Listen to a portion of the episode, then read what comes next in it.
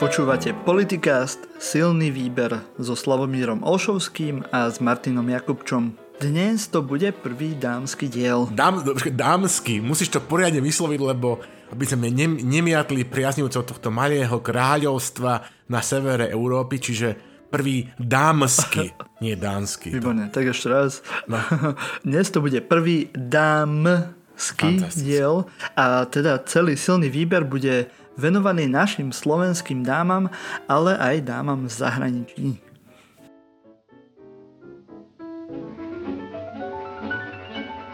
Vitajte všetci naši poslucháči. Opäť zázraz po prestávke v našom virtuálnom bare, kde sme teraz pri nahrávaní my traja, ja, Slavo a Patrik, náš zvukár, ale dúfam, že ste tu všetci takto po celom svete s nami, lebo keď si počkaj, to mi vždy náš režisér hovorí, že ja hovorím zle s nami a s nami. Ale stále neviem, že ktoré je to správne. S nami. No, tak to strieda aspoň, keď to bude striedať 50-50, tak vždycky polovicu chytíš, vieš. Aha, takže máš pravdu. Mal som takého kamaráta, ktorý jednoducho, na to si dal záležať v diktáte, že keď tam boli také, on to tak striedal, vieš, a hovoril si vždycky, že polovicu chytím. To je podobný prípad ako s tvrdým a mäkkým i pri mne. Ja to vôbec ako nerozlišujem. Díky, Hatala. No, ale aby sme sa vrátili k téme, tak na začiatok v našom dámskom dieli by sme si mali ale pripiť, a s čím to bude a na čo to bude, nám povieš ty, Slavo. No tak keď máme ten prvý dámsky diel, tak si pripomenieme 100 rokov zavedenia ženského volebného práva. Dámy, tešte sa a užívajte si ho plnými dúškami.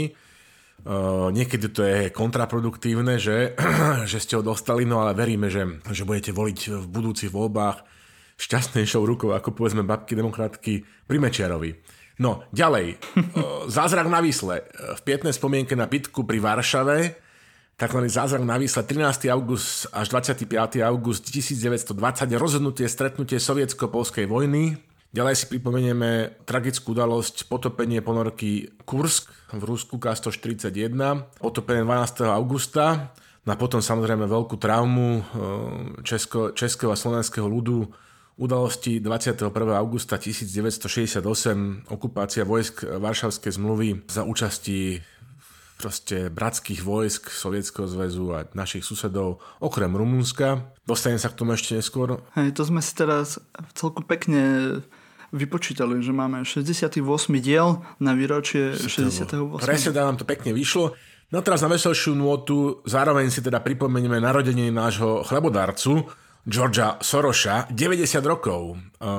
Pripíjame narodenie velikána slovenskej armády a právnej vedy kapitána Andreja Tuploviča von Danko. Čuduj sa svete, obaja sa narodili 12. augusta.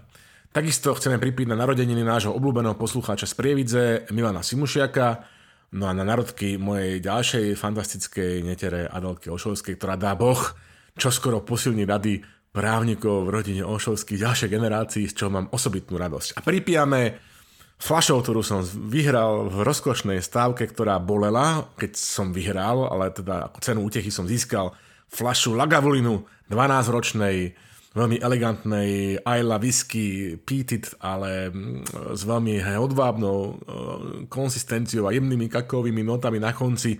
Vrele odporúčam nielen zvíťaziť v stávkach. Minule som videl taký prieser na Slovensku, na denníku, že tam nejaký Slovák, slovenský editor píšal, že beží v Bielorusku, beží viacero stávok v zmysle, že štrajkov. No tak, okej. Jaj. No, ťažké sú tie. No, to bol asi niekto, kto robí aj české správy. Áno, proste si neprebral. Sa tam tie české slovička občas, to poznám, vieš, keď človek žije v Čechách, tak to vždy sa ti tak akože do hovorovej reči dostanú nejaké české slova, alebo ich nahrádzaš, keď si v Čechách, keď tam žiješ, tak už vieš, ktoré sú také tie problematické slova, tak ich nahradíš potom českými ekvivalentami a potom sa ti môžu stať takéto veci aj pri písanom prejave. Dobre. Takže ja by som ho nejak veľmi... Takže prosit, meine Damen und Herren, poďme ešte do endorsu. Máš tam niečo? Áno, áno. Chceli by sme vás upriamiť na jeden zaujímavý festival, a to festival súčasnej hudby, ktorý sa volá Asynchrónie, ktorý sa bude konať 21. a 22. septembra a už je to 6. ročník. A bude sa tam nachádzať, som myslel teda, že tam bude hrať aj náš zvukár Patrik Ako, ale predtým, než sme začali nahrávať, povedal, že tam hrať nebude. Tak minimálne ho tam môžete prísť pozdraviť, lebo bude tam. Bude tam, pretože tam uvedú práve 21.9., čiže o mesiac, jeho skladbu Function Last L, ktorá vzdáva hold vlastne jednému zo slovenských významných skladateľov, ktorému je vlastne tento festival, konkrétne aj toto, ako to povedať po slovensky, no tento konkrétny ročník tohto festivalu zasvetený Jozefovi Sixtovi, narodenému v roku 1940, zomralému v roku 2007, absolventovi Parížskeho konzervatória. Bude to štrukturované tak, že 21. a 22. septembra zaznejú v dvorane VŠMU o 19. hodine skladby, predpokladám, že premiéry viacerých slovenských súčasných hudobných skladateľov a niektorých, ktorí sa na skladateľov hrajú. No a potom 24.9. v Mojzesovej sieni o 19. zaznejú skladby z pera už menovaného slovenského skladateľa Jozefa Sixtu. Takže srdečne pozývame. Náš Patrik sa tam teda pochváli nielen kvalitným zvukom, ktorým sa chváli pravidelne, odkedy prišiel do našej redakcie, sa tam pochváli svojou kompozíciou, ktorú som vám už teda uviedol. Vraj teda je to postavené na veľmi podobnej filozofii ako Noneto z roku 1970 od Jozefa Sixtu. Noneto je skladba pre tých, ktorí to nevedia, my to samozrejme, že vieme, v redakcii silno výberu skladba pre orchester zložený z 9 nástrojov, preto Noneto, tak ako máte kvarteto alebo trio, že? Logicky.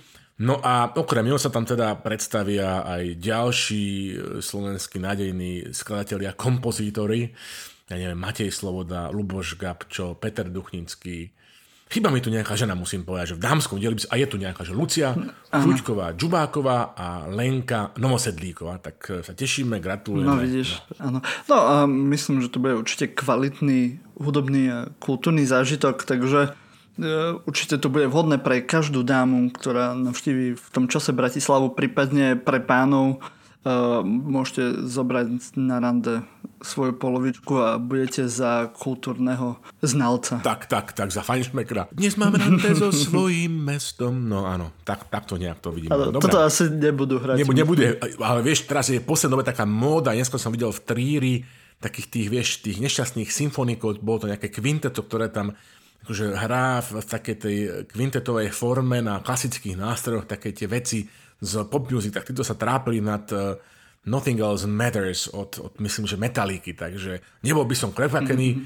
Keď si to bolo tak, že Mojzesovo kvarteto pravidelne končilo svoje koncerty jednou jedinou skladbou, myslím, že to je Dvořák, že cipčiše tam dole u řeky, to bolo až neúnosné, niekedy som si teda šupol aj nejakú Metalliku možno, že? Áno. A ešte mám taký interný oznam v rámci silného výberu. Ak by ste chceli robiť podcast, alebo už nejaký podcast robíte a chceli by ste sa napríklad pridať ku nám a robiť ho pod značkou silného výberu, predsa len už máme nejaké to publikum a môžem vám to pomôcť. Ak chcete len robiť podcast, tak určite vám môžeme dať nejaké to know-how a môžete s nami robiť. Sme otvorení rôznej spolupráci na rôznych formátoch a témach. Stačí, ak nám buď pošlete vzorku moču, nie, ale toho podcastu. Dnes sa to prišlo príliš skoro na mňa. Príliš skoro. Fotku v plavkách a vzorku moču. Ale to až potom neskôr, keď by sme dohadovali nejakú spoluprácu. A to je čisto preto, aby sme zistili, či náhodou nenakrúcate pod vplyvom návykových látok. O to ide, že to si mal na mysli. Presne tak. Tak, presne tak. Lebo my tu my nakrúcame, čiže aj vy by ste mali, ale na alkohol. Áno. No, takže ak by ste chceli s nami spolupracovať, keby ste chceli robiť podcast, tak určite sa nám ozvite. možno sa dohodneme. Ja chcem ešte niečo povedať, lebo už minulý diel mi na to nevyšla doba a musím to teraz zvýrazniť práve, že máme také významné historické udalosti znova na stole, aj dejiny, ktoré sme si pripomínali a ktoré sa teraz dejú. Prečo tu vlastne robíme tú rubriku, že pripíjame a pripomíname si? No tak samozrejme, že jednak preto, aby sme mali dôvod chlastať, hej, to v prvom rade, to je jasné. No ale aj potom, lebo my v silnom výbere veríme, že silný výber sme len spolu s vami. Skrátka neveríme na to, že na ten klasický zeniakovský solipsizmus, že existujeme len my a neexistuje nič iné. To je na Slovensku niekedy taký problém trošku, že žijeme, proste že si ľudia ako keby neuvedomovali, že žijeme v nejakom mieste, v určitom čase, v určitej komunite. No a teraz je tristné, ale ako národ, vieš, ktorý nepozná svoje tragédie, svoje deny, tak má také obrovské riziko, že si ich znova zopakuje. No a neviem, ako by som teraz, tuším, že ocitujem Dmitria Bikova, ktorý niekoho citoval, to je také trošku postmoderné, ale že on hovoril niečo v tom zmysle, že história nás síce pre budúcnosť nič zásadne nenaučí, ale chráň Boh toho, keď nedávaš pozor na jeho hodinách. No a typický príklad je poslanec, ktorého meno sa nevyslovuje, či je poslanec Blaha, alebo my si to môžeme dovoliť, ktorý proste teraz zase splieta niečo v súvislosti s tým, že prečo si pripomíname 21. august 1968 ako západný liberálny kaviarenský povalači a proste, že teraz on tam hovorí, že predsa Sovietský zväz a Rusko to sú dve rozdielne krajiny. Ale Luboš, no tak keď oslavuješ 9. mája v Rusku a s nimi, tak tedy to nie sú dve rozdielne krajiny a teraz keď je o inváziu do Československa, tak to dve rozdielne krajiny sú.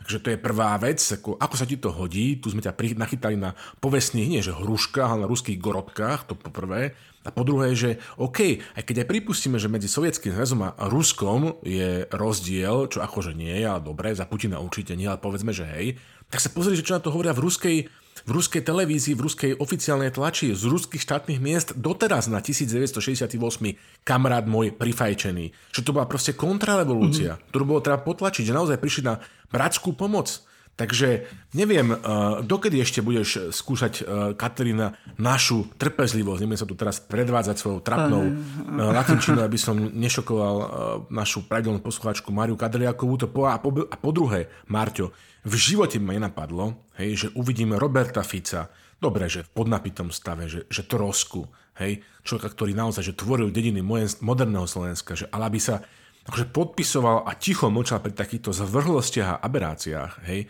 čo akože si nemáš predstavu, že čo to je za stigmu, hej, na generácii, povedzme, že mojich rodičov, teda generácii, ktorá je relatívne jemu bližšia, hej, že nebol 21. august, aby tí ľudia proste že nespomínali a nieraz plakali, hej, že čo sa vlastne vtedy stalo. Takže je absolútna hanba, že toto teda Luboš Blaha takéto sprostosti vypisuje, že tento človek proste stúpa kariérne v rebríčku tupej strany Smer. Je absolútna hanba, čo robí Robert Fico, že to neodsudzuje. Hej? A dokiaľ teda budeme vládať, preto, aby takíto nešťastníci toto nerobili, bude tu pokojne historický kalendár na veľkú radosť Mira Míša, Jana Žideka a ďalších, aj hodinový. Hej? Lebo toto musíme zastaviť. Keď niekto pochybuje o prepojení Sovietskeho zväzu a terajšieho Ruska, stačí ísť na tie legendárne oslavy 9. mája. Myslím, že väčšie červené hviezdy ako saky a kladiva ste asi v živote nevideli, takže ja to tam celko akože retoricky dobre podchytené. Tomu ver. A myslím, že sa vôbec za nič nehambia. No ale my by sme mohli ísť na nejaké akože, povedzme pozitívnejšie témy, lebo dámy sú vždy pozitívna téma. Ježiš, toto bude strašný diel, lebo ja budem sa snaží tak kľúčkovať, aby som nepovedal nejakú kravinu, lebo ešte náhodou o nás napíše Hanzelová post alebo niečo. A to by sme chceli. No, ja vám úplne som spotený už len na začiatku.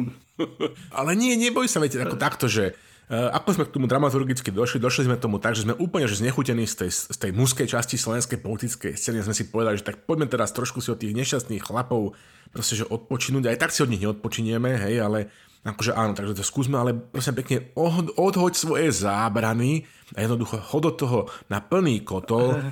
Keď na to príde, ja viem presne, čo na Zuzanu Kovačič-Hanzelovú vytiahnem, hej, že keď náhodou bude mať nejaké, či sme prekročili proste hranicu únosnosti, ona má u mňa zapísanú jednu veľkú čiarku, určite vieš, o čom hovorím, čiže spokojne, netráp sa tým, poďme do toho bez limitov. Pri najhoršom to Patrik vypípa. Čo sa týka dramaturgie, tak ja som najprv chcel robiť že prezentáciu BIS, ale potom som sa zľakol, že by prezentáciu BIS volať proti nám nejaké protesty a niekto by k nám prišiel, podpalil nám káble a mikrofón a všetko, tak ja to radšej akože len odprezentujem v rámci nejakých akože dám, ktoré máme na zozname, ktoré by sme chceli vám predostrieť.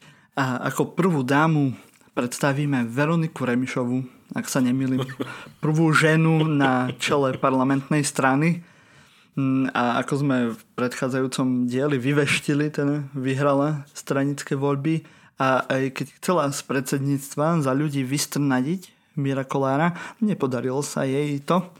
Navyše sa teraz bude musieť naťahovať nielen s tvrdohlavými straníkmi, ale aj na svojom rezorte s rôznymi biznismenmi a zo Smer Odina. No, Veronika, tak vieš, minulé sme zase raz s kamošom proste nedali si pokoj a rozmýšľali nad slovenskom vesmírom a vôbec, tento raz s doktorom Hamalom a riešili sme tú večnú záhadu takzvaného slovenského trojuholníka.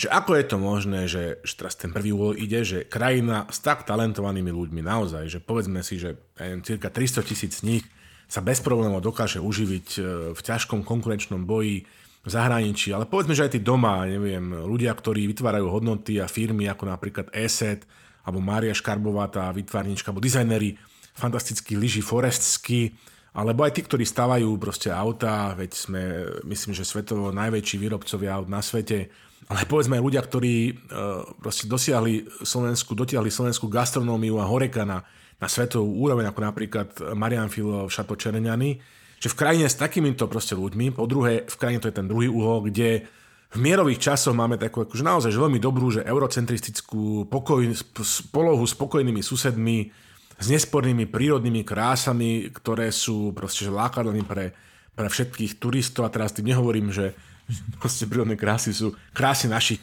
samozrejme to všetci vedia, že najkrajších dám na svete. Hej? No, takže teda pri týchto dvoch krásnych uhloch, rozumieš ma, že v tejto krajine je tak tristný stav, hej, správy verejných vecí. Hej. Proste, že to je v takom žalostnom stave. A teraz, že v roku asi 1994 som prednesol na jednej takej konferencii v Tatranskej Lomnici akože zámysel na túto tému, že prečo to tak vlastne, že je. A strašne som tým pobúril docenta Švidera, neskôr profesora, experta na autorského práva, ktorý bol nekonečný hejslovák, ale to ma nefrustruje. Mňa frustruje to, že od tej doby, od roku 1994 sa tejto veci že nič nezmenilo.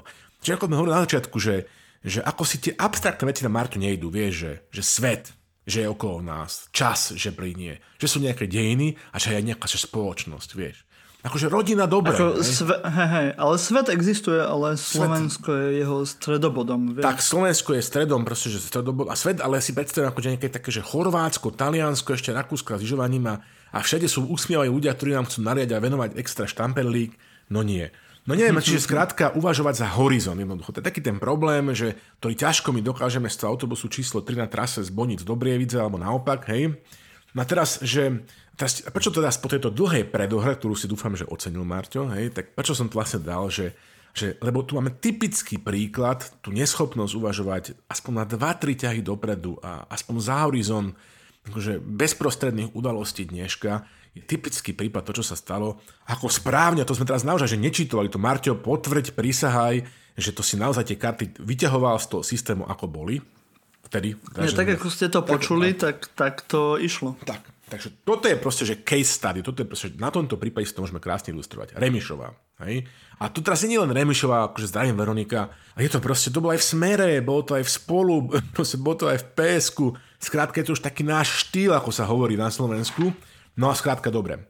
Ako sme hovorili, 8.8.2020 pri pomere hlasov delegátov, s ktorým sa dá vždy pohrať samozrejme, ako si tých delegátov väčšinou pre inkumbenta tam ten s tým môže veľa urobiť, pri pomere delegátskych hlasov 76, hej, versus za Veroniku, versus 33 hlasov pre Mira Kolára. Ona, hej, teraz pri tej masívnej podpore, čo je cirka 35%, ak som to dobre spočítal, mal teda Miro Kolár, hej, čo naozaj, že viac ako tretina bezpečne, ak som si to dobre uvedomil, tak proste ona teraz proste tam príde, rozumieš ma, a teraz čo urobí, že ako prvý krok, hej, že ona ho nenanominuje do predsedníctva, respektíve tak urobí až po tom, čo sa niektorí ľudia, ktorí v predsedníctve sú alebo sú v poslaneckom klube strany Za ľudí, že sa proste že ozvú. Hej.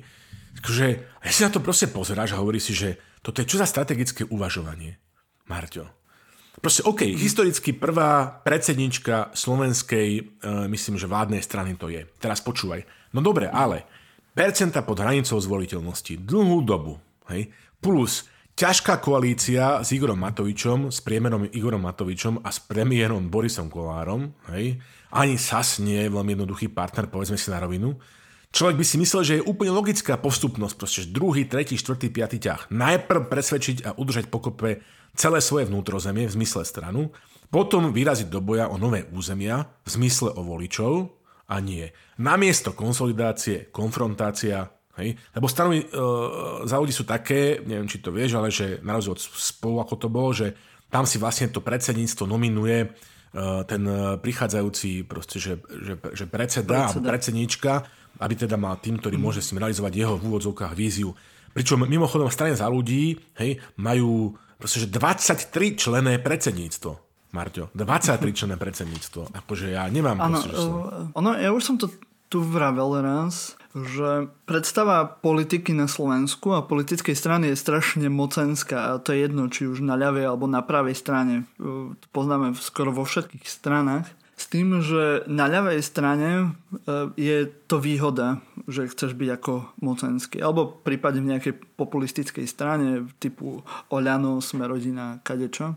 Ale ak máš proste demokratickú stranu, v ktorej sú demokrati, či už kresťanskí, občianskí, aký chceš, tam viesť tú stranu mocensky je veľmi náročné. Lebo potom sa ti trieštia, ako to vidíme vždy na pravej strane a každý nadáva na to, že sa tá pravica triešti, ale aj tak všetci aj voliči, aj politici pravicovi čakajú na nejakého spasiteľa, ktorý to všetko zjednotí. Namiesto toho, aby sa to stále nejak udržalo v nejakých demokratických podmienkach. Stačí mi to držať pokope, presne.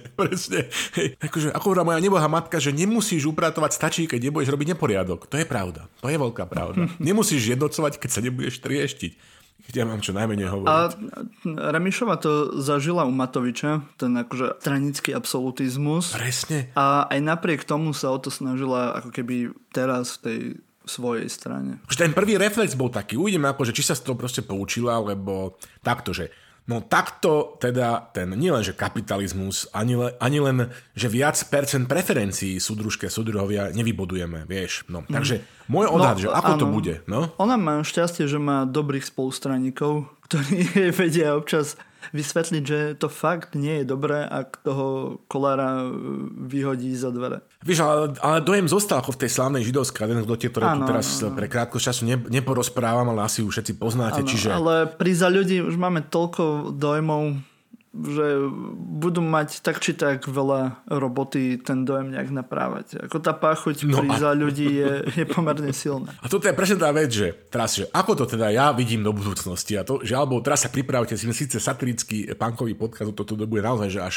ako parte, ako nejaké, že nie, že svadobné, že pohremné oznámenie. Čiže pri strate identity, hej, kedy si jediné, čo si vedel o tej strane naozaj povedať so 100% istotou na prvú, že to je prezidentská strana Andreja z Popradu, strana Andreja Kisku. Hej. A teraz táto strana, tým, že on odišiel, respektíve nikdy neprišiel, stráca svoju základnú charakteristiku. Pričom, hej, na Slovensku je volič, ktorý, počujem, Marťo, to neveríš, ale ktorý 3 roky nezaregistroval, že napríklad Miro Beblavý už nenosí okuliára. Teraz tento volič určite nechápe, tak že ako je možné, že Igorova vlastne pani Šafránko, čiže jeho face, Šafránko, number one, táto, že, ale z roku 2016, že Veronika Remišová, že nie je v Olano, ale je, že je v Za ľudí, hej.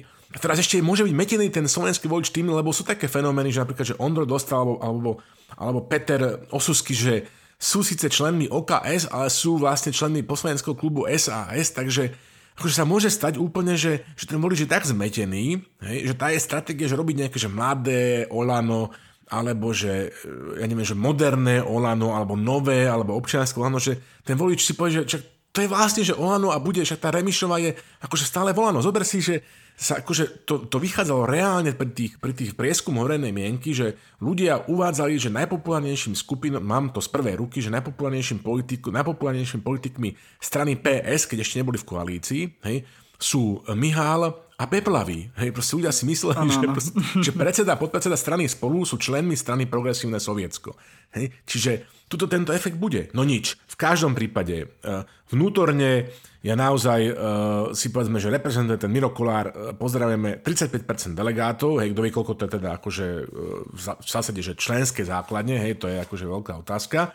Kríza identity plus rozdielna členská základňa, ako by som hovoril, čiže ja neviem, mám taký pocit, že do konca roka, počiarknuté a spočítané, chcel by som sa mýliť, ale že keďže sa tá strana za ľudí mení na stranu, že za seba, respektíve za funkcie, alebo aby sme dostali vo funkciách, tak do konca roka, sorry ako Veronika, ale a väčšiná škoda, lebo tie prepadnuté hlasy naozaj by bolo treba obhospodáriť a obrobiť. Hej? A do konca roka tá strana je proste, je po nej, to je moja proste teória. No, mrzí ma to. Mm-hmm. No ale to zoberie hlasy demokratického voliča. To je fantastická otázka proste. Moc nepozná vákuum. Nemáš nikoho? Aj by som mal, ale ešte je proste ako príliš skoro hovorí. Počkáme a ujdeme, ako hovorí inžinier Sedlák proste. Povedzme z existujúcich politických strán. No tak to ti neviem povedať. Nie, ale ja proste moc nepozná žiadne vákuum a ja verím, že niekto sa pre tie hlasy zdvihne, lebo proste spoločenská objednávka tam je, proste dokonca rastie a nikto ju neustále neuspokojuje a obávam sa, že keď som sa poznal tie prvé kroky Veroniky po tej úspešnej voľbe, tak ma teda ničím neinšpirovali. Naozaj, že kto by chcel teraz, napríklad keď by to chcela ona konsolidovať, proste že prísť na potápajúci sa a rozhádaný Titanic v poslednej chvíli, to jednoducho je absurdné. To tak proste sa nerobí. No, ako to hovoríš, že počkáme a uvidíme? Ako inžinier Sedlák, budeme konať rýchlo a účinne, počkáme a uvidíme. Presne tak. No, dobre, ano. Čiže máme tu šachovou terminológiou ťah dámov číslo 1, a proste dáma Veronika Remišová versus strelec Miro Kolár. Strelec Miro Kolár mimo šachovnice a počkáme si, ako sa tento šachový zápas vyvinie ďalej. Čukám po tých pomyselných hodinách, stopkách. Uvidíme, kde sa popresúvajú všetci ďalší pešiaci. Tak. Druhou dámou, ale stále pre nás prvou dámou je Zuzana Čaputová.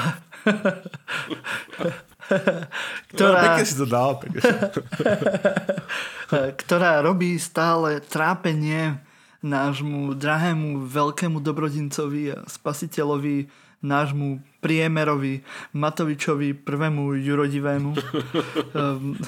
Už mu vetovala niekoľko zákonov, najprv o reforme prokuratúry a teraz aj o elektronických komunikáciách. Myslím, že tak, jak asi bol rád, že Čaputová sa stala prezidentkou pred rokom, pred dvoma, už to tak rýchlo beží. Tak myslím, že teraz už až taký šťastný z toho nie je, si myslím.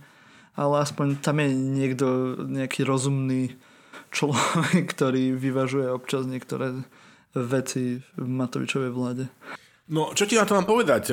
Vieš, na obšťastňovanie sú tu úplne iné profesie, ktoré obsluhujú aj, aj osoby ženského pohlavia, a teda prezidentská funkcia medzi nepatrí. Igor, to by si mohol vedieť jednoduchým zalistovaním v slovníčku, povedzme, cudzích slov. No, a je to, všetko stačí, bude sa pohybovať len v rámci hesla P.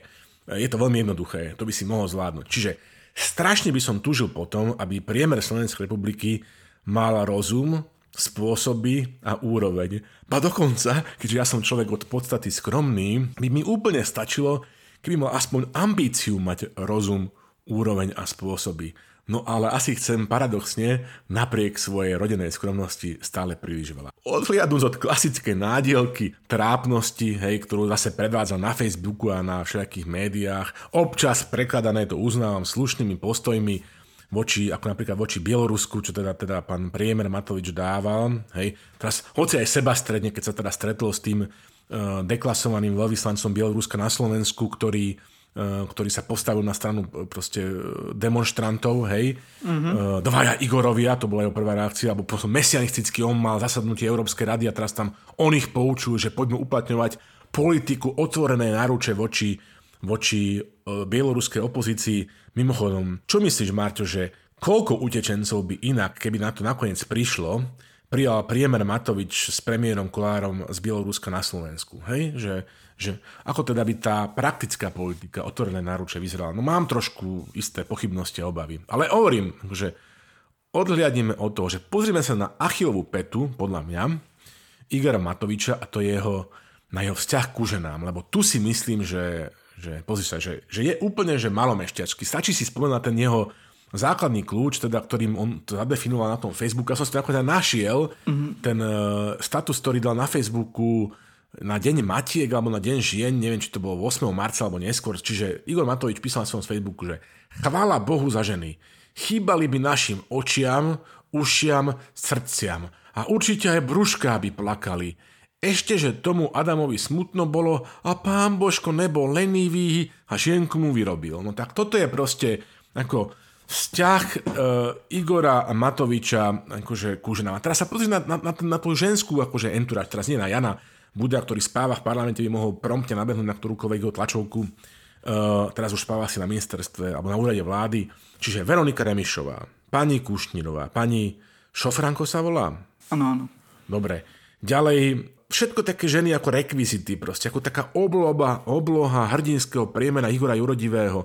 Ženy ako inštrumenty. Kamošová sestra prepisuje diplomovku podľa poznámok, alebo napríklad Natália Milanová na ministerstve kultúry, hej, že proste, že čisté rekvizity. A teraz, takže predpovedám, a je to teda akože veľká škoda, lebo Veronika asi to nebude mať príležitosť proste využiť, ale predpovedám, že najlepšou a najúčinnejšou zbraňou, ktorá porazí Igora Matoviča, že to bude proste žena. Hej. Keď vidím, ako možno, že to bude Irena Biháriová, možno, že to bude Jana Kišová, lebo skrátka on to na ženy, a najmä na tvrdé ženy, na ženy političky, ktoré sú dobré političky, alebo ktoré majú politický talent, on to proste na ne nevie hrať. Lebo on je v podstate, akože on má podstatu jednej hysterky. Hej. A teraz, tuto sa to napríklad krásne ukazuje, že teda on dá nejaké že absurdné statusy na Facebooku, kde teda vyjadruje obrovskú nevôľu, ako mu to prezidentka komplikuje v boji s hnusobou tým, že odmieta podpísať a on musí prelámovať jej prezidentské veto v parlamente, ale nezvolá poslancov nezvolá schôdzu, lebo poslanci sú na dovolenkách a tak. Proste, čiže normálne, že takéto že útoky proste, že verejné, a pričom pani prezidentka len stojí na strane dodržiavania ústavnosti a zákona, čo by mohla byť aj jeho, povedzme, že ambícia, hej? Nie, ale to by musel najprv Matovič vedieť dodržiavať pravidlá, vieš, ako to nie je úplne jeho sféra. Jeho sféra je to, čo ho napadne a to, čo on si zmyslí a chce urobiť, vieš, tak čert ber nejaké pravidlá, na čo? On vie presne, čo je správne, vieš, čo mu tam bude hovoriť nejaká Čaputová, prosím te. Je dobré, že máme proste prezidentku na stráži ústavnosti, keď už teda ostatné orgány majú s týmto aspektom aj v rámci takého ušľachtilého cieľa, ako je boj proti korone, proste že problém, pretože vieš, dneska je korona a môžeme tieto súkromné údaje využívať na boj proti hnusobe, ale kto vie, na čo by ich využíval nejaký iný blázon, ktorý by sa stal napríklad ďalším slovenským priemerom. Mimochodom, ako je možné, veď teda Igor už oficiálne koronu proste porazil, že teraz sa nám navyšujú proste takéto počty, proste, že neuveriteľné čísla. A kde je? Prečo nerobí tlačovky? Aha, hodil tento horúci goštan zodpovednosti. A prečo neplače? Proste nejakej pandemickej komisie. Prečo nesrobí tlačovky, hej? A mimochodom, že prečo sa vlastne bojí? Veď sme fenomenálne dobre pripravení na 2., 3., 4. a 5. vlnu pandémie, nie? Že teda, že urobil všetko preto, aby to tak proste že bolo. Ale okej, akože okej. Čiže nejak to proste dopadne, tieto súboje medzi prezidentom a premiérom samozrejme, že využívajú proste, že Pelegrini a Fico a Blaha a podobne. Je to proste zo strany Igora Matoviča proste infantilné. Verím, že opozícia voči nemu vedie práve cez akože nejakú sympatickú ženskú oponentku, ktorá sa bude schopná postaviť a na ktorú on nebude schopný vymyslieť žiadnu taktiku ako de facto hysterka. A hlavne teda, Martin, sa chcem spýtať, teda, že či si ty už zaregistroval, že, či ti prišla ponuka, lebo on hovoril, sme to opakovali v minulom silnom výbere, teda, že urobí do konca leta 30 komisí, že ako minieme slovenskú časť z tých 750 miliárd Európskeho fondu obnovy, hej, v hradnej koniarni, lebo túto časť scenára sme nazvali, že ťah koňom na bielu dámu, Matovič versus Čaputová. Čiže máš ti nejakú ponuku od priemera, že by si zamoderoval jednu z tých 30 konferencií? Neviem, čekujem stále svoj e-mail, aj spamy pozerám, keby náhodou, vieš, to občas sa tam objaví a nič, furt, aj tlačové správy som si pozeral z vlády a furt sa tam nič neobjaví. Aj by som si akože aj zaparticipoval, alebo zamoderoval niečo také, akože tak. Prečo nie, ale zatiaľ nič. No. A keby nás niekto z Oľano počúval, tak ono... Hľadal. Tu sme. Už je posledných koľko? 7-8 dní do konca leta. No majú čo robiť, aby tých 30 konferencií stihli. No. Ako ja rád pomôžem. Tak, a budeš robiť aj nočné za nejaký príplatoček, vieš? No. Vieš, tak teraz je také, že dostaneš viac peniazy, keď robíš nočné, tak prečo nie? OK, možno, že aj hej, dobré. Tak ešte raz teda, lebo buď toto leto bude trvať až do konca roka, alebo naozaj, že už tých dní nezostáva veľa, ale teda stále čakáme, viete, akože počul si to na vlastné uči. Áno, leto bude dovtedy, dokým bude chcieť Matovič. Tako. Tak. A inak si to neviem vysvetliť, lebo predsa by priemer neklamal. Akože, kedy on klamal? On tá s čistým, odvážne, úprimne pre ľudí. Akože, vieš, skromne, bez... No, dobre, čiže 1-0 pre Čaputovú a teda však teda napíše také zákony, ktoré umožnia sledovať ten cieľ verejnej politiky a verejného zdravia bez toho, aby sa porušovali proste základné ľudské práva. Keď to ide, ja neviem, v Nemecku, tak to snáď by mohlo ísť na Slovensku. Prípadne to, Igor, opíš. To máš istú prax. Aha. Akože korona a všetko je ako dosť strašná vec a je to akože veľmi nepríjemné, ale ako osobne si nemyslím, že je to až taká závažná vec, že by sme kvôli tomu museli kriviť proste právny štát a demokraciu a pravidla. Lebo potom, kde sa dostaneme? Áno, najmä v situácii, kedy Igor Matovič hovorí o najlepšej vláde od vzniku Slovenskej republiky, ktorá vojde do dejín, do príuček, do učebníc. Ďalej hovorí o tom, že si proste zaslúžime proste po tých rokoch, po tých strašných útrapách toho komunizmu, korupcie a to tretie písmenko vždycky radšej vynechám, viete, tí, čo ste počuli posledný diel, či predposledný nebudem hovoriť, no tak áno. Práve preto, Igor, aby sme pomohli ti naplniť tvoje heslo odvážne, úprimne a zákonne pre ľudí. OK.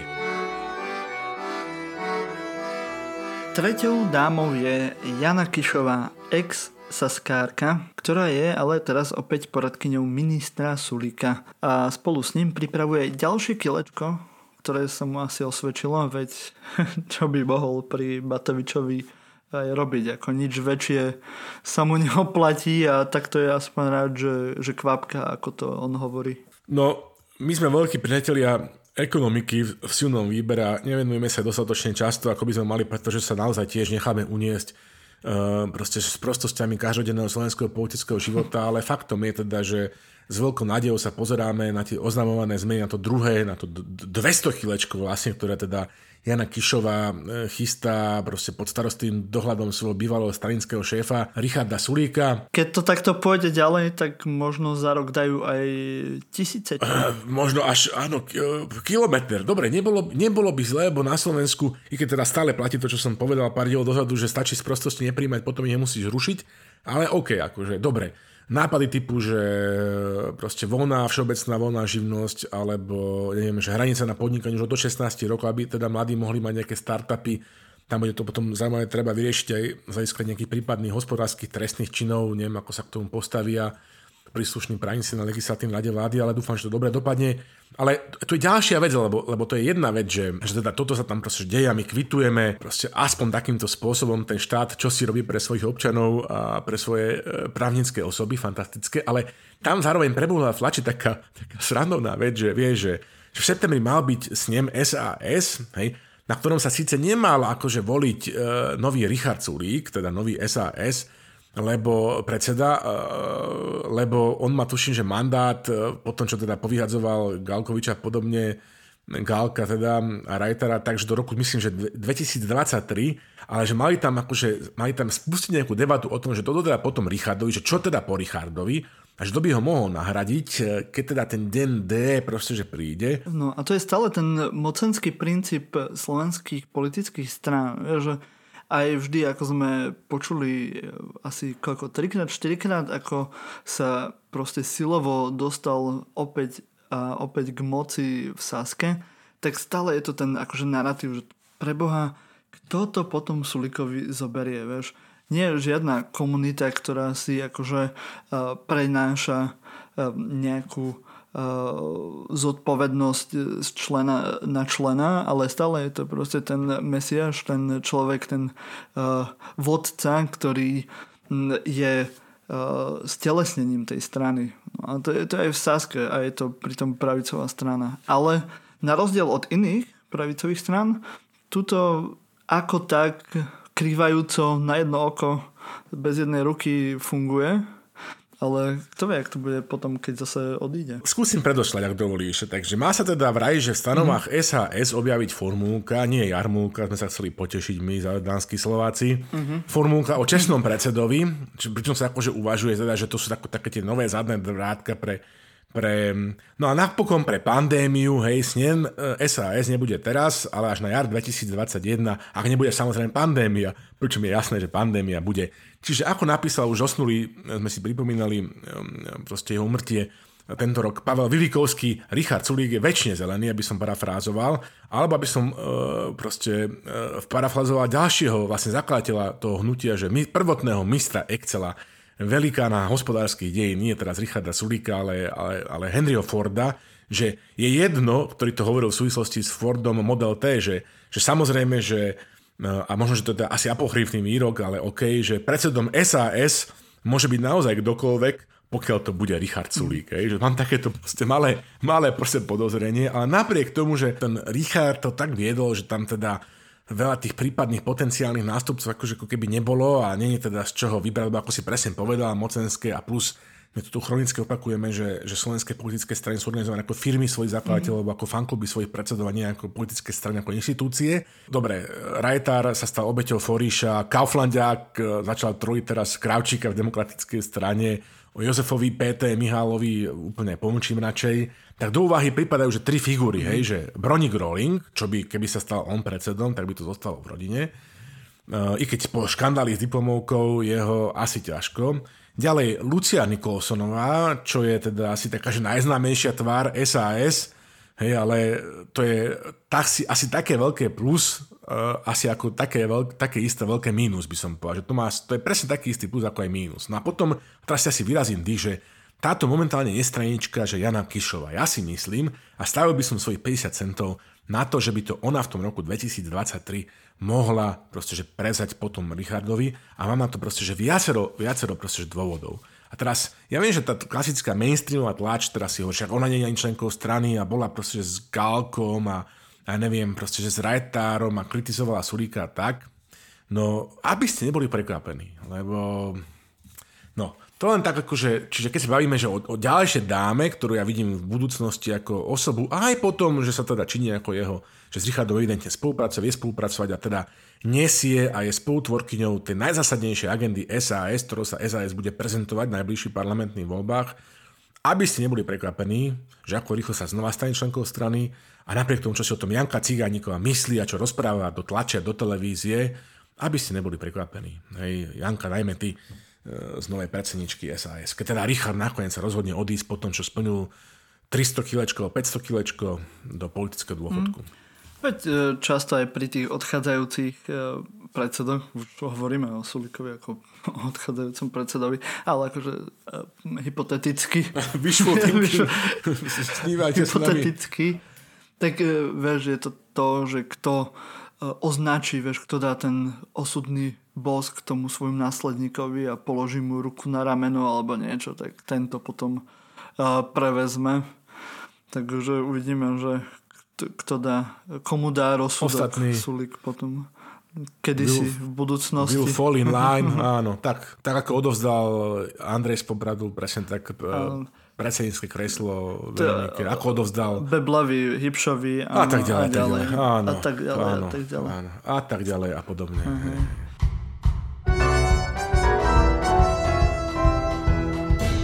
Teraz sa dostávame na opačný koniec nášho zoznamu. Monika Jankovská. No, je to ďalšia dáma, ktorá sa nám dostala na zoznam v dnešnom podcaste.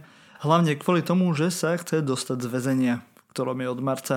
A vo svojej žiadosti o prepustenie z väzby argumentuje výrokmi Viery Kováčikovej, ďalšia dáma, ktorá teraz po odchode Čižnára šéfuje generálnej prokuratúre a argumentuje o tom, že prípad Jankovskej je posudzovaný príliš prísne. Tak ako, kto by sa toho nechytil, nie? Nadkvalifikovaný je tá právna hantírka, ktorá sa objavila v tlači. Aha. No, ešte sme zabudli povedať, že vlastne že ten predchádzajúci diel, lebo my teraz používame, ja teda používame v scenári, že šachovú terminológiu, že to bola, že rošada král, čo král, rovno cisár SAS Sulík versus väža Kišová, hej?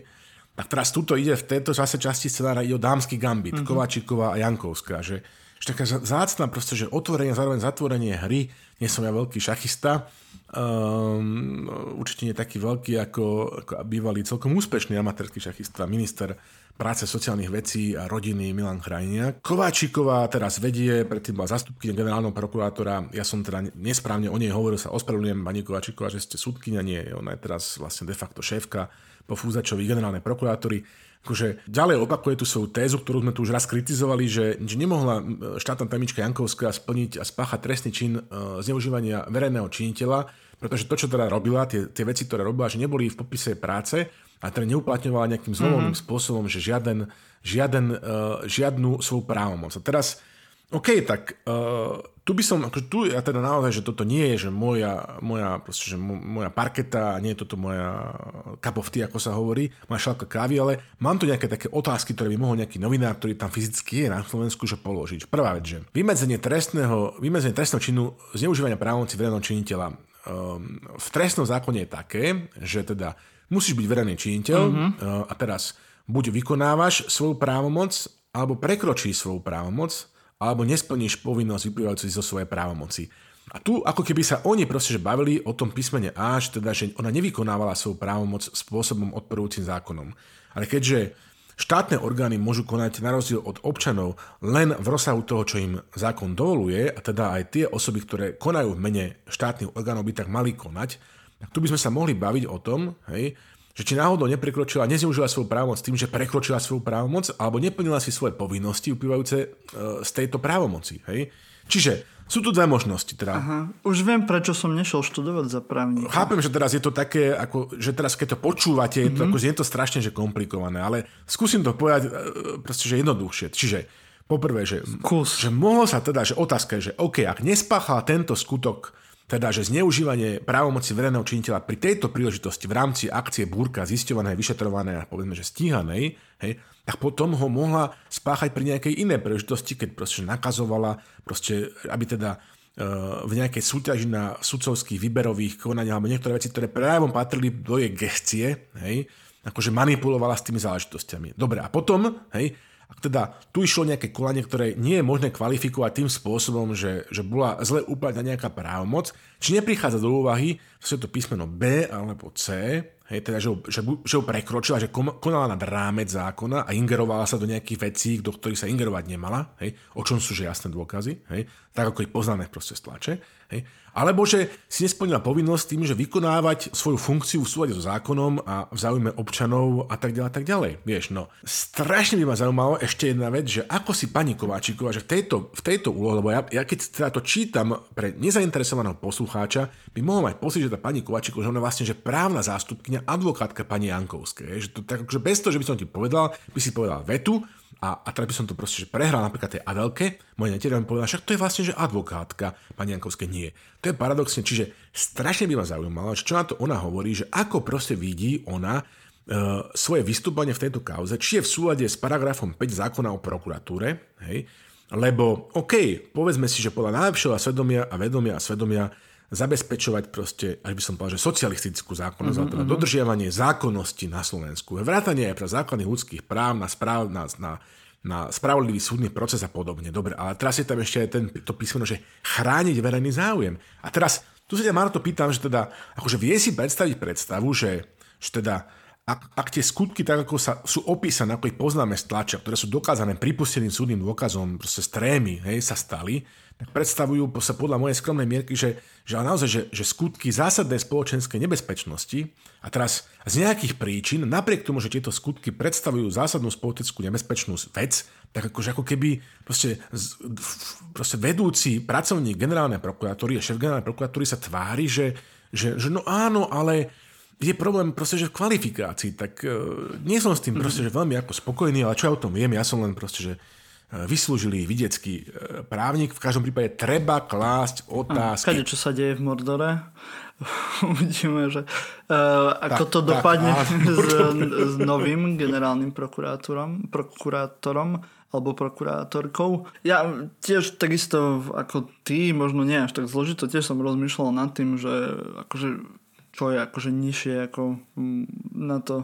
Z toho, čo ona ovplyvňovala súdy a za peniaze, tak akože tak či tak asi by mala byť teraz vo väzbe, aby neovplyvňovala ďalších svedkov. Nie som síce odborník, ale ako tak mi to príde, tak logicky. To už ako to vyplynie na súde, aký dostane rozsudok alebo prípadne oslobodenie, tak to uvidíme až do budúcna, ale asi pri tých závažných veciach, o ktorých sme počuli v médiách, asi to nie je na to, aby pobehovala doma a písala SMS-ky s kadekým, s Kočnárom asi nie, lebo ten asi nemá mobil v base, ale tak uvidím, no hovorím, nie som odborník na tieto veci, ale ty si to povedal tak pekne odborne. Tak ďakujem, no trošku som sa snažil, ale obávam sa, že to proste asi nepresvedčilo nikoho, tak si to skúste proste prehrať a prípadne na našom Facebooku mi to naložiť, že som proste to zlé, proste že posúdil a že judikatúra hovorí niečo úplne iné a tak teda, že o tom debatujme, lebo tá koniarenie voľná, Igor tam tých 30 konferencií zjavne bude organizovať tak ako všetko na Slovensku na poslednú chvíľu, čiže môžeme teraz kľudne, pokojne teda organizovať tam tieto konferencie. Dobre, OK, čiže dámsky gambit, toľko k tomu. Poslednou dámou, a to zaslúžilou, je Milan Urbáni. Alebo Urbáni? Yes. Urbáni, nie? Sa vyslovuje. Urbáni. Áno, bývalý poslanec za HZDS. A to by ste neverili, on bol aj primárom v Zambii, alebo aj v Líbii. No ale ešte predtým, než ťa pustím k slovu, musíme vyriešiť jednu zásadnú vec, lebo zaujal nás totiž jeho účet na Twitteri, ktorý je v skutku skvostný a so Slavom máme taký spor. Ja hovorím, že ten účet je fejkový a Slavo tvrdí, že je pravý. Že ako legit. Áno. Neviem, koľký z našich poslucháčov sledujú Twitter a Milana Urbániho. Akože, a v každom prípade, či už je pravý alebo nie je pravý, myslím, že oplatí sa ho sledovať. Občas takéto skvosty sa objavia na Twitteri. No. Tak buď kto vie, alebo môžete nám potom povedať, že či teda je to práve, alebo nie je to práve. Lebo je pravda, že by to bol príliš dokonalý fejkový profil, ale zase, čo ja viem, ja som obyčajný kaster. Milan Urbáni, to sme nemohli jedať do prvého dámskeho dielu Milana Urbániho. On je totiž to apoštol, otec, zakladateľ slovenskej školy hipsterizmu a metrosexualizmu, muž, ktorý každou svojou fotografiou rúca zastaralé binárne uvažovanie o mužoch a ženách, o pohlaviach, o rodoch. Muž, ktorý presne ako si povedal, v oblasti sociálnych sietí dosiahol nevydaný jav, tzv. Unitarizmus, kedy jeho oficiálny účet na Twitteri je zároveň aj účtom parodickým podľa mojej mienky. Hej. Proste človek, ktorý bol kedysi, preto sme aj vyhlásili to, čo si teraz urobil, to bolo vlastne nie, že FKU pátra, ako kedysi bola, že federálna kriminálna ústredňa pátra, ale že silný výber pátra, že ako to vlastne je. Ja by som ti vedel uviesť dôvody, prečo si myslím, že to je naozaj že legit, ozajestný. Aj budeme z toho určite teraz chvíľku citovať, lebo je fenomenálny. Bývalý podpredseda proste neskutočnej strany HZDS, človek, ktorý sa proste preslávil svojím nekompromisným farbením hlavy a pokožky, proste že hlavy, svojim partizánskym gerila politickým marketingom. Bude musieť teraz Patrik proste, že pípať. Ďakujem kolegovi Frflenkovi, že toto objavil. On keď odišiel z HZDS, tak mal, že stranu Moderné Slovensko, SMS, kde chcel robiť tzv. elektronické referenda. To vlastne bol človek, ktorý predbehol Matoviča, ktorý vlastne možno, že Matoviča inšpiroval. Tvrdil, že to bude stať niekoľko tisíc eur. Nájdete s nimi neskutočné rozhovory. Proste niečo, je to až Cimemanovské. a do smrti nezabudnem a budem teda vďačný kolegovi Frflenkovi za to, že vyhrabal plagát, na ktorom je z kampane jednej, myslím, že do Európskeho parlamentu Milan Urbáni s ruštičkou úžemnatou, ďalšou Zenkou Kremplovou, neskôr veľvyslankyňou v Kanade, kde teda toto hlásajú v tých európskych voľbách. No, že neuveríš, máte, dáme potom aj na Facebook, že AZEN, Aliancia za Európu národov. Neserte sa, poďte voliť. 300 000 pracovných miest, práca pre všetkých, mladým školy a šport, dôchodcom vďaku a peniaze a posledná veta ti vyrazí dých. Robotník, náš človek, rolník. Proste, že ani čiarka, ani interpunkčné znamienko, dokonale, normálne, že gerila, proste politický marketing, do toho neskutočná farebnosť dvoch ksichtíkov. Udelujeme čestný titul Schwarzkopf. A teraz nie kvôli tej kozmetike, hej, samozrejme, čo vás napadlo ako prvé, ale kvôli generálovi Normanovi Schwarzkopf, ktorý viedol spojenské vojska vo vojne v zálive, v Perskom zálive. Hej, Milan vpred, ako tank Sherman, hej? A prosím vás, choďte na ten Twitter. Napríklad pred 23 hodinami dal: pred 52 rokmi na moje narodeniny prišli Rusi. Končila mi vojna v Olomovci a na dlhé roky mi skomplikovali život. Zodpovední sú za to vtedajší funkcionári, boli slabí a neprezieraví. Neuveriteľné, proste. História plyne cez neho, proste pozerať sa na svet cez prizmu, proste neuveriteľné fotky, neuveriteľná angličtina na tomto Facebooku, občas tagne prezidenta Trumpa, ten z nejakých príčin neodpovedá. Slovakia is a nice country. We enjoy our holiday at home. 14. júla, neviem prečo. Ďalšia úvaha, počúvaj, že Slovensko, predčasné voľby pre stratu kredibility magistrov. Áno, je tam výborná tá časť s tou angličtinou, takže áno. Ako jeho vykriky v angličtine sú úžasné. To by sa malo zapisovať a potom vydať knižne nejako. A neuveriteľne kritickejšie ako silný Iber, napríklad 27. júna. Ešte sa stále nebudem vyjadrovať k slovenskej politike, čo som sa práve vyjadril. Na oboch stranách bezkoncepčné. Fantastické. Proste. Presne tak, Milan. Alebo 26. júna, normálne, že aforizmus roka. V Čechách investice, na Slovensku inkvizice. Wow. Proste čakám, kedy Tomio Nakamura začne proste po Edušovi Chmelárovi vykrádať aj Milana Urbániho. Keď to tak nerobí, má byť bezproblémne, okamžite s tým začať, lebo to je proste, že zlatá baňa v Afrike. No. Ano, taký slovenský Aristoteles, proste poklad, zakopaný v Twitteri. Vidíte? A vy nesledujete Twitter. Mali by ste viac sledovať Twitter. Človek tam nájde, kade, čo? Čiže si buďte radi, že máte Babiša, ako nechcete, my ho s radosťou vezmeme na Slovensko. Mám pocit, že ešte stále ordinuje v nejakej gynekologickej poradne a občas si zobrie nejakú tabletku, omylom aj on sám. Slatý. No, nemôžem to teraz sa tom hrabkať 3 hodiny, čas beží, ale už sme zase na hodine, ale fenomenálne. Dobre, sledujte Milan Urbáni, Respect Boy.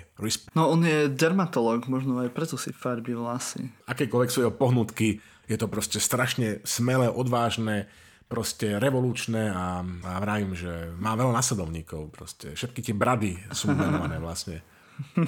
A tuto ďalšia, že blbosť, proste, že 30. marca blbosť, dojem to poradil, verím, že v máji je už kľud, akože v mysle, že s koronavírusovou krízou. No jasné, Milan. Tomu nevyšlo, no. Bohužiaľ, ako aj majster tesár sa utne, vieš.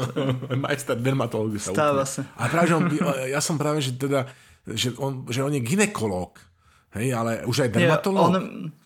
On bol, myslím, nejaký predseda nejakého, alebo vedúci nejakého oddelenia gynekologického, ale myslím, že je dermatológ, ak internety neklamú. Ale môžete nám napísať, kadečo. V každom prípade to je jediný muž, ktorý sa proste prebil do Mission Impossible, do prvého dámskeho dielu silného výberu ako jediný chlap, takže respekt, Milan. Áno, ale má to zaslúženie, tak akože... Má to zaslúženie. Nemôžete povedať, že nie. No a máme tu ešte našu drahú, slečnú dámu, mladú dámu, Elišku, ktorá má pre vás pripravený Eli Break.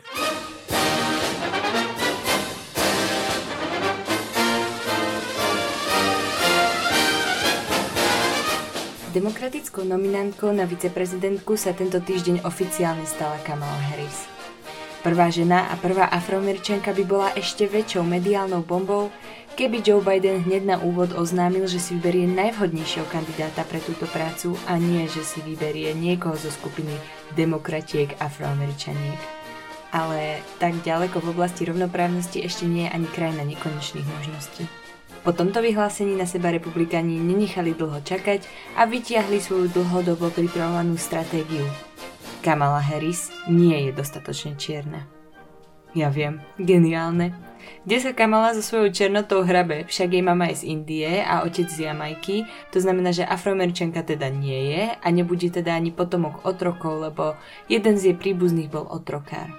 Po týchto výrokoch ma napadlo, že republikáni to asi chceli dať na obráteného Mazureka. Pamätáte sa predsa, ako vyzýval, aby Biháriová prebrala zodpovednosť za činy svojej komunity bielých mužov.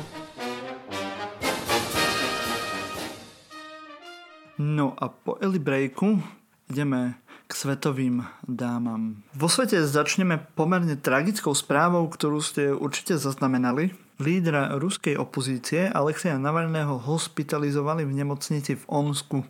Potom ako stratil vedomie po rannom čaji. Jeho spolupracovníci tvrdia, že bol otrávený. O týchto udalostiach informovala nepretržite jeho hovorkyňa Kira Jarmíš, tiež na Twitteri. A krušné chvíle prežívala určite aj jeho žena, keď k tomu všetkému ju lekári nechceli pustiť k manželovi, pretože jej nedal na to súhlas.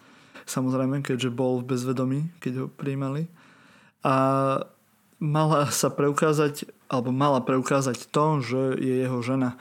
Ale aké už boli pohnutky týchto lekárov, v každom prípade to bolo dosť nepríjemné, ale vďaka Bohu, ak sa nemýlim, Slavo, mal by byť už Navalný v Nemecku a tam by to malo byť už lepšie. Tak, dobre, sleduješ správy. Skutočne momentálne bol prijatý pred pár hodinami do kliniky Charité v Berlíne. Čo sa vlastne stalo? Asi viete, že 20. augusta pri lete naspäť z Tomska do Moskvy muselo jeho lietadlo pristať mimoriadne v Omsku, lebo sa mu prišlo zlé. Okamžite bol odvedený do prvej omskej kliniky prvej pomoci, kde sa ho ruskí lekári ho prijali, hospitalizovali v kritickom stave bezvedomí, bol tam na aparáte umelého vnímania.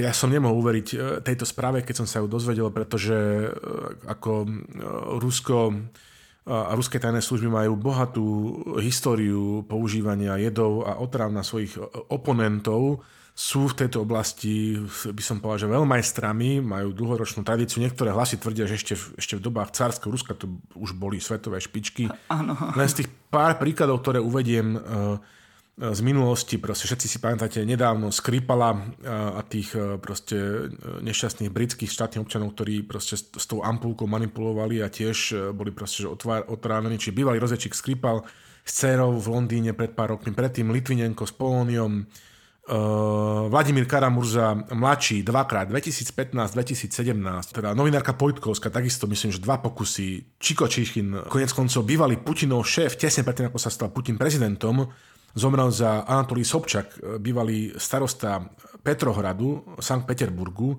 zomrel za veľmi podivuhodných okolností, aby nikdy nemohol povedať krivé slovo, podľa mojej skromnej mienky, na Vladimiroviča Putina. No a teraz toto. V Moskve, ako sme aj my hlásili a sme to popisovali, bežia že teda že vážne opozičné že boje bežali minulý rok v súvislosti s voľbami do moskovského mestského parlamentu. Tento rok demonštrácie na Sibíri v súvislosti s Furgalom, takisto gubernátorom, ktorého odviezli do Moskvy a idú ho súdiť v neverejných súdnych procesov za nejaké kriminálne trestné činy. Mesto Chabarovsk pravidelne niekoľký týždeň vychádza do ulic a protestuje proti tomuto činu. Tam smerovali aj kroky Navalného. Niekto hovorí, že sa otrávil tým čajom, ktorý pil na letisku v Tomsku. Sú názory, že to mohlo byť čokoľvek iné. Faktom je, že bol naozaj v kritickom stave. Ruskí lekári v Omsku nestanovili žiadnu diagnózu. Teraz, keďže to je dámsky diel, tak samozrejme, že celý čas sme že sledovali a všetko vieme o Aljošovi Navalnému, ale... No, ešte predtým, nechcem, aby to znelo nejak cynicky, ale asi kto sleduje ruské dianie v ruskej politike, tak musel očakávať niečo také, že sa Navalnému práve môže stať. Ja som osobne čakal, že sa to stane aj skôr. Je to samozrejme strašné všetko, ale až tak ma to neprekvapuje. No. Vieš čo, ja musím sa priznať, že mňa to prekvapilo, hoci takisto som v tomto smere cynik, ale že teda nepredpokladal som, že takúto nejakú akože stupiditu je ten režim schopný, ale evidentne zahraný do kúta a je zúfalý a bojí sa tých protestov v Bielorusku a v Chabarovsku, takže siaha po úplne zúfalých prostriedkoch. Proste Aljoša Navalný, Julia jeho žena Navalný majú dve deti, Dariu a syna Zachara. Daria je teraz, myslím, že študentkou v USA. Celej rodine prajíme, aby to dopadlo čo najlepšie. O Julii Navalnej toho veľa nevieme. Ona teda väčšinou zostáva v tieni svojho muža, má vysokoškolské vzdelanie, proste ekonomického charakteru. Obetovala svoju kariéru rodine a Aljošovi. Proste niektorí ju prirovnávajú k ženám dekabristov, ruským zbúrencom, ktoré nasledovali svojich potrestaných mužov na sibírskú katorgu v roku 1825. Zažila teraz hrozostrašné chvíle. Proste keď sa dobíjala k svojmu mužovi podľa ruských zákonov, je absolútnym pánom a vládcom nad telom človeka v bezvedomí doktor, neviem ako to je na Slovensku, ale rodinný príslušník. Je jedna vec, manželka je zase, že druhá vec, nikto s tým nemôže nič urobiť. Trvalo nekonečne dlho, kým teda nakoniec sa domohla svojho, aby teda manžela pustili na liečenie do Berlína, do Nemecka. Niektorí tvrdia, že preto, aby teda z tela stihli vyprchať látky, ktorými ho otrávili. Tak dúfam, že to dopadne čo najlepšie. Mám nekonečne, skláňam sa pred nekonečnom obdive pred silou proste ruských žien, ktoré proste prežili minulé proste, že storočie a pred ruskými ženami dnešných opozičných politikov, pretože to naozaj že nie je prechádzka ružovou záhradou a teda tá tu má aj Kira Jarmíš a Julia Navalná má v tomto prvom dámskom silnom výbere čestné miesto za svoje nekonečné hrdinstvo. Verím, že nemeckí doktori robia maximum, aby zachránili Aljošu a teda Julieho manžela, aby sme zistili, že čo sa vlastne stalo. A len by som sa vyjadriť nádej, že budú vinníci potrestaní, ale keďže napríklad Vladimír Kara-Murza mladší, ktorý bol otrávený dvakrát v roku 2015 a 2017 a podľa jeho vlastných slov doteraz sliedstvený komitet, teda ruské FBI doteraz nič nezistilo, tak mám o tom isté pochybnosti. No ale snáď príde doba, Rusko bude slobodné a dozvieme sa, kto bol páchateľom tohto hrozného činu. Áno, veď preto ženy to majú pomerne ťažké na východ, vo východnej Európe a na východ od Európy. Veď ženy opozičných politikov sa aj v dnešnej dobe stávajú sami opozičnými političkami, ako to vidíme napríklad teraz v Bielorusku. Ešte jednu vec som chcel len k tomu povedať, že je to celkom zaujímavé dnes so sociálnymi sieťami, lebo Navalný bol práve veľmi aktívny na sociálnych sieťach a je to človek, ktorého proste sleduješ denne. Hej. A práve aj s tou jeho ženou, aj s dcerou. A práve potom príde takáto udalosť, tak je to veľmi, veľmi skľučujúci pocit v tomto. Veľmi dobre hovorí, že tým, že on bol mimoriadne aktívny aj na YouTube, aj na Twitteri, aj na Facebooku, aj blogoval, že a teda keď sleduješ to ruské dianie, ako to teda Miro, prepáč, Adami, že ale my to tak robíme, že na dennodennej báze a každý deň si v tom Rusku tak jednoducho máš každý deň na tanieri a doslova ním proste žiješ. Čiže ako ja teraz, akože dobre to povedal Sergej Parchomenko, že to sa mu nestalo celý život, ale už je starší pán v rokoch ako ja, ešte starší ako ja, pozdravím Marek Horos, že vlastne, že sa mu to nestalo celý život, že by proste sa ráno bál otvoriť tablet a pozrieť sa do správ, že ako to vlastne dopadlo. A tento pocit ako mám aj ja, pretože to je nekonečné hrdinstvo, že čo musí zvládnuť opozičný politik v Rusku dneska v boji s touto hydrou a to, čo sa teraz stalo v Tomsku, tak to je dôkaz toho, že ten režim nepozná, nezastaví sa proste pred ničím. Otravovanie je jedna vec. Druhá vec je, že vražda Borisa Nemcova na Červenom námestí pár krokov od Kremla. Hej.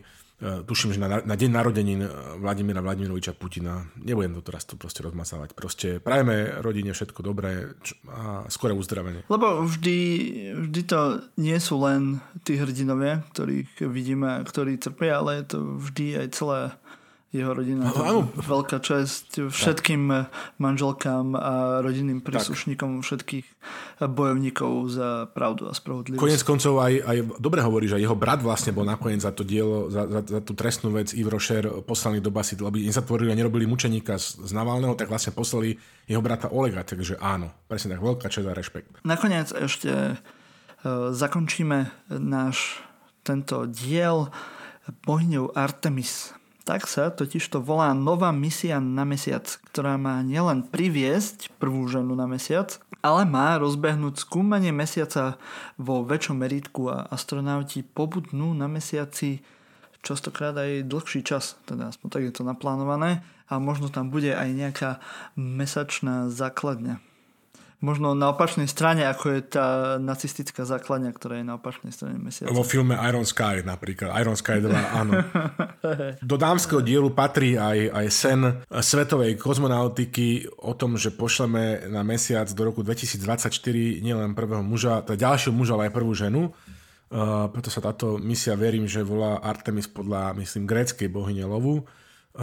Ja by som strašne rád išiel tiež, keby som ženou... keby sa neurazili chlapci z NASA. Je to proste úžasné, že aj tento, ako to povedať slušne, tento prezident Ameriky, Spojených štátov amerických, akože podporuje túto kampaň, takže to budeme pozorne sledovať. Pozrite si k tomu linky, sú k tomu podcasty, Gabriel tam pribalil samozrejme, že odkaz na nejaký podcast, ktorý sa tejto tematike venuje. Opäť, aby sme proste videli, že svet proste sa hýbe ďalej, akože bežíme a že teda, že snívame ten sen o ovládnutí kozmického priestoru, o dobití ďalších proste planét, lebo ja viem, že OK, Američania do roku 2024 proste, že dostanú, že they will put on the moon not only a man, but also a woman. Hej, že teda, že nie len, že muž, ale aj žena sa dostanú na mesiac, ale aj my dosiahneme nejaké úspechy do roku 2024 v Európe. V Rusku bude stále prezidentom Putin. V SAS bude stále predsedom Richard Sulík. Hej. Multiotecko Boris Kolár sa nakoniec stane aj multideduškom možno. Otvoríme 3 km nových diaľnic. Olano dosiahne historicky najvyšší počet členov, 50. Luboš Blaha bude predsedom mimo parlamentnej strany Smer. A Peter Pelegrini bude účinkovať v Stardance. Takže teším sa na rok 2024. Máme aj my v zásobníku nejaké prekvapenia pre svet. No a tým by sme mohli tento prvý dámsky diel... Áno, aj ukončiť aj tak, si myslím, áno. Že máme radi naše ženy, naše priateľky, ženy, matky, sestry, céry. Tak radšej skončíme. Všetkým bol venovaný tento podcast. Tak. Takže radšej skončíme. Poďakujeme sa. Poklona pripijame. A myslím, že môžeme ísť teraz do farských oznamov. Vo farských oznamoch vám chceme povedať, že silný výber nie sme len my traja, ktorých počúvate každý deň. Eliška Bukovičová, Slavomír Olšovský a ja, Martin Jakubčo. Ale je to celá naša redakcia. Je to aj Romana Olexová, Gabriel Ščerba, Kristina Slezáková, Diana Vrábľová, Radan Furiel, Vlado Monček, Patrik Ako, Matúš Jakobík, Michal Láca, Jan Židek a musíme ešte spomenúť aj nášho UČR, ktorým je kto? Tento raz má krycie meno profesor Tizian Severini, vedúci katedry rodových štúdií na Metropolitnej univerzite Kocurána. Výborné. Aby ste potešili celú našu redakciu a aj nás, tak robte všetko, čo sa má na sociálnych sieťach. Viete, hovorím to tu stále. Tí, čo už to povypínali, lebo už idú farské oznamy, tak už to nebudú počuť. Ale vy, ktorí ešte stále ste s nami, tak nás zdieľajte, komentujte, páčikujte. Hlavne zdieľajte. To je dosť zásadná vec. Ak my pre vás robíme hodinový podcast, tak možno, ak by sa vám podarilo nájsť tak akože asi 2 sekundy na 2 kliky, tak by ste mohli napríklad zdieľať náš podcast. Veľmi by nám to pomohlo. Tak. Môžete nám napísať aj na nejakú peknú recenziu, buď na Apple podcastoch, alebo na Facebooku. Aj to nám pomáha.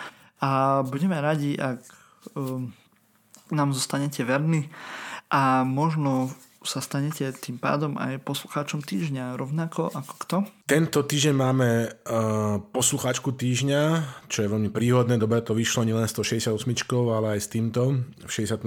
dieli. A je ňou Michaela Madudová, takže ju pozdravujeme. Posielame záverečné tóny nášho podcastu Silný výber a teda poprosím náš klasický sign-out. Do skakavenia, priatelia.